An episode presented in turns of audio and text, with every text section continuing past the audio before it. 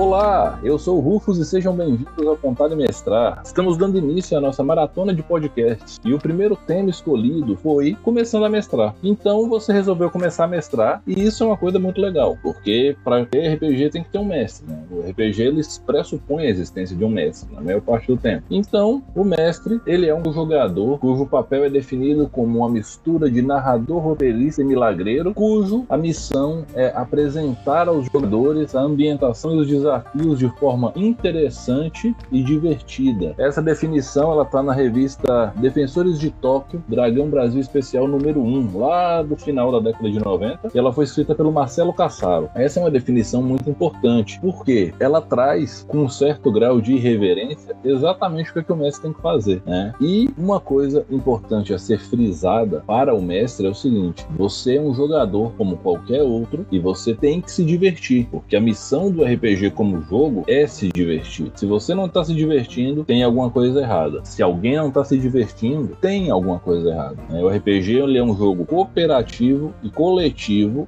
o objetivo maior é a diversão. Então, a gente pode dizer que tem duas formas de jogar RPG, uma forma certa e uma forma errada. A forma certa é todo mundo se divertindo e a forma errada é tem alguém ou mais do que uma pessoa, né, que não está se divertindo. Isto posto, eu acho interessante antes de começar a falar sobre o que é mestrar, é falar sobre o que não é mestrar e o que não é o mestre. Número um, o mestre não é o dono do jogo. O RPG, como eu acabei de falar, ele é cooperativo e coletivo. O jogo não é seu, o jogo é do grupo. Então, não pense que vai ser tudo do seu jeito, da sua forma, dentro do seu ponto de vista, do seu prisma, da sua visão. Tudo é construído em grupo. Dois, você não é um designer de games de console, ou seja lá o que for, de games tradicionais, vamos falar dessa forma. Você não está fazendo o próximo The Witcher, você não está fazendo o Pro Cyberpunk 2078, você não está fazendo nada disso. Está construindo a base de uma história maior que vai ser acrescida em detalhes e nuances pelas coisas que seus jogadores vão trazer. Isso tem que ficar muito claro. Você não vai conseguir definir tudo. Então, relaxa e se divirta. 3. O mestre não está acima dos outros jogadores quanto pessoa. Você simplesmente tem a responsabilidade maior de dominar o sistema de regras. E isso não, não te permite nem ser grosso, nem rude, nem faltar com respeito a ninguém. Em nenhum lugar, na verdade, né, são regras básicas, mas é importante frisar que algumas pessoas falam que são mestres e por isso podem fazer como querem, o que querem, como bem querem. E isso normalmente dá merda. Por último, você não é um robô, você não é uma máquina, você não é um supercomputador, você é um ser humano e é predisposto a falhas, como todo ser humano. Não se cobre além da conta. Você tem direito de errar, de se enganar, de ter medo, dúvida, raiva, frustração. E os sentimentos bons também são um direito seu como ser humano, né? Alegria, empolgação, amor, ou seja lá o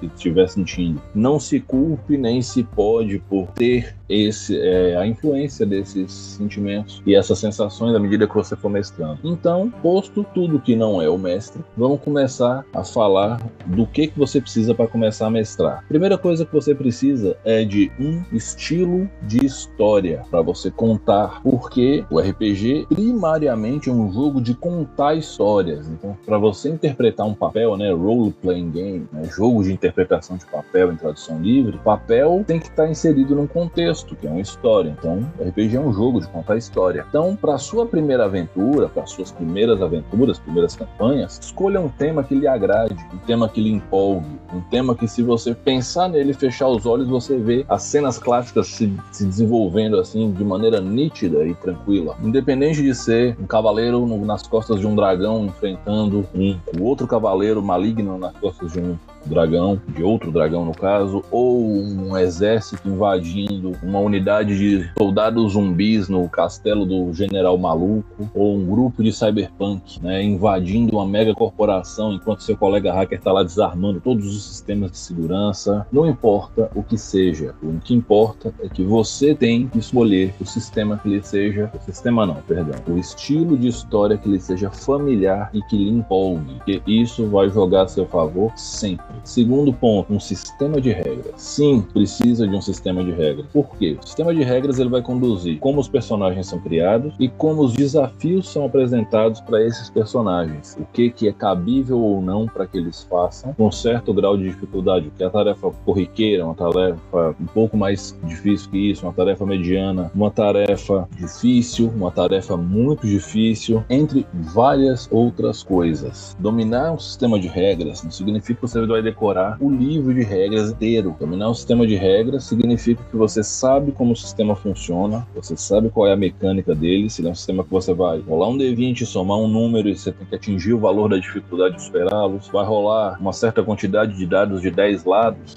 cada dado tem que ter um, certo valor para ter um sucesso. Quanto mais dados tiverem sucesso, melhor. Se você vai rolar um dado de seis faces e tem que somar com o resultado e atingir o número alvo, ou três dados de seis faces e ser menor ou igual a um valor, quanto menor, melhor nesse caso. Isso tudo que eu falei são diversas mecânicas dos diversos sistemas que existem. E existem N outras que eu não citei, porque existem muitos jogos de RPG com seus sistemas próprios. O importante é, seu sistema de regras, ele tem que casar bem com o estilo de aventura que você vai mestrar. Não adianta nada você escolher um sistema de regras que tem um foco enorme em combate tático, com utilização de grids para miniaturas, o uso de quadriculados e coisas do tipo, e o cenário que você escolheu é focado em investigação e interpretação. É importante encontrar um sistema que atenda às suas necessidades. Ou se você for uma pessoa que tem vontade, coragem e disposição para isso, você pode criar o seu sistema de regras. Não existe nenhuma, nenhuma norma em nenhum local que te impeça de criar o seu sistema de regras. Terceiro ponto, eu já falei, você é um ser humano. Então, lembre-se, sua memória pode lhe trair em algum momento. Você não é obrigado a se lembrar de tudo. Então, anote tudo o que acontecer de relevante na aventura num caderno ou num,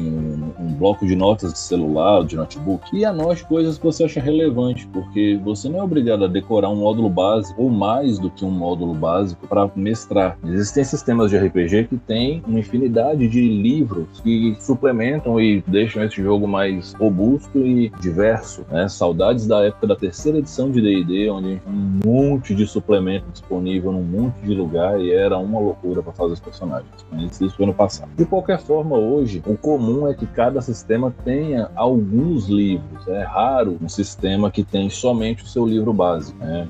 Mesmo sistemas mais modernos como Numenera contam com apenas um livro. Numenera tem um suplemento que expande seu, seu cenário em português e outros detalhes, como o interessantíssimo suplemento Amor e Sexo no Nono Mundo, que trata das relações sociais e amorosas num mundo que já não se lembra mais que o nosso mundo existiu. Vale a pena conferir porque é um prisma de sociedade completamente diferente, inusitado, enriquece bastante a, a esfera social do jogo. Mas voltando, faça suas anotações. É importante. Anote, ah, essa regra aqui é importante para hoje. Anote onde ela está no livro. Anote onde está aquela magia-chave que toda aventura tem que parar para ler, para debater se pode ou não pode usar, se afeta ou não afeta o calango dourado que está atacando o grupo. Anote onde ela está. E faça anotações de tudo for relevante, desde as regras até o nome do NPC que vendeu um cavalo manco para os jogadores na estrada. Isso pode ser importante no futuro, isso pode ser recorrência para você utilizar em outras situações, e isso vai acrescentar no seu material para a construção da storyline no fim das contas, para que você possa contar a sua história mesmo, a história daquele jogo. Olha, ah, vocês lembram que a gente jogou aquela aventura lá, não sei quando, que tinha a cidade, onde tinha a taverna, onde vocês sempre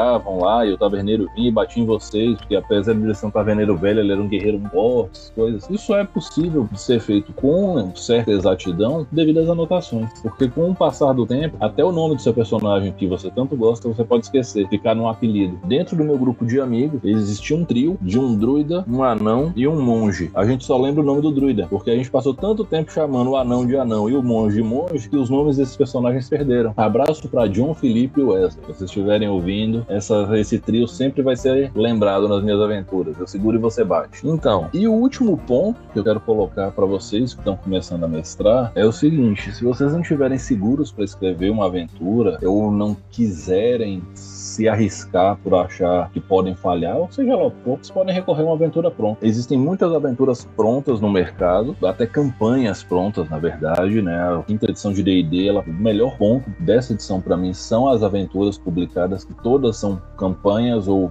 podem ser integradas a campanhas, são todas muito boas. Quando você pega uma aventura pronta, o seu trabalho é aprender a história daquela aventura e como ela se desenvolve, sendo que aventuras muito compridas você não tem a obrigação de ler o livro inteiro de uma única vez. Existem aventuras que têm mais de 300 páginas escritas, mais de 200, com muitos detalhes, muitas nuances. E ficam as minhas dicas. O top 3 aventuras prontas de Dungeons Dragons quinta edição, eu vou usar esse sistema como referência por ser um dos sistemas mais populares do momento momento, se não o mais popular. Posso estar enganado, por isso não vou travar que ele é o mais, mas ele está entre os mais e ele tem muito material bom disponível em português. Então eu vou, vou elencar três aventuras, a terceira delas está em inglês e é um pouco mais complexa do que as outras, mas ainda assim é excelente para iniciantes. A primeira é a aventura da caixa básica do Starter Set, que está disponível em português pela Galápagos Jogos. A Mina Perdida de Pandelva. É a aventura que traz o beabá do RPG tanto para jogadores quanto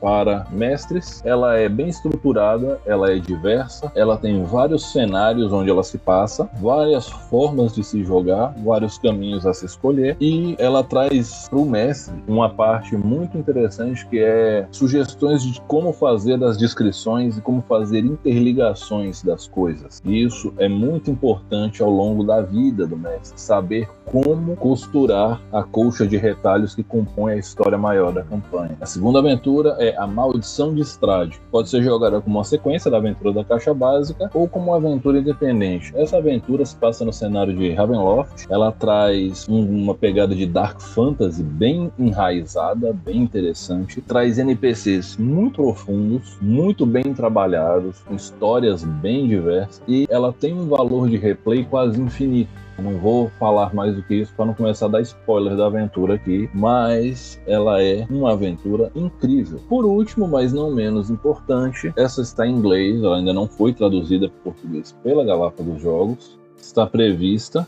É, essa aventura é Storm King's Thunder. Numa tradução livre, poderíamos chamar de A Tormenta do Rei das Tempestades, e ela é uma aventura enorme, ambientada na chamada Costa da Espada, né, principalmente no Norte Selvagem, que é o centro geográfico da quinta edição de D&D, né, região da Costa da Espada. Ela varre quase toda essa parte, ela é uma aventura imensa. Se você jogar toda a campanha e os jogadores cumprirem a maioria das side quests previstas, dá para você fazer uma aventura do nível 1 ao nível 17 e dá para expandir para chegar no nível 20, caso o grupo queira. O, o, material disponibilizado traz muitos ganchos, muitas possibilidades de continuação. Ela é uma aventura que ensina para o mestre como construir blocos de estatísticas, informações e locais com suas próprias subtramas que podem ser montados como peças de Lego numa trama maior e muito interessante. Além de trazer um detalhamento da cultura dos gigantes de forma bastante interessante e profunda. Né? Os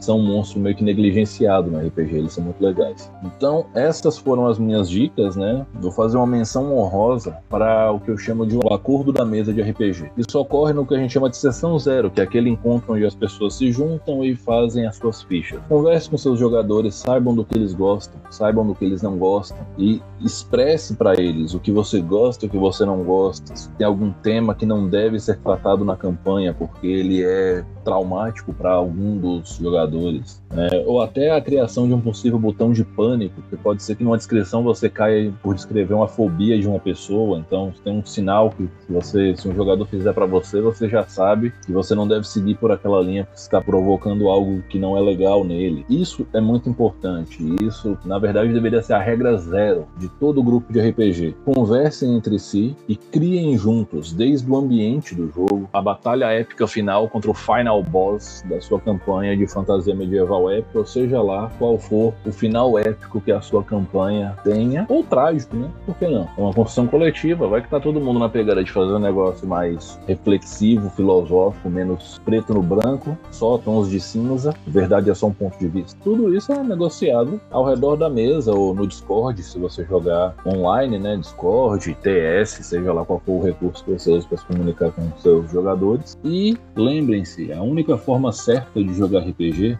é se divertindo. Não existe nenhuma outra forma certa. Então, façam os acordos necessários entre vocês, combinem tudo, deixem tudo certinho, façam as fichas, lembrem de dividir o lanche. Um leva o refri, o outro uns biscoitos, o outro um salgadinho, ou junta a galera junto uma grana no final compra uma pizza. E lembrem-se, divirtam-se. Um abração do Rufus e até a próxima. Esse foi o Contar e Mestrar.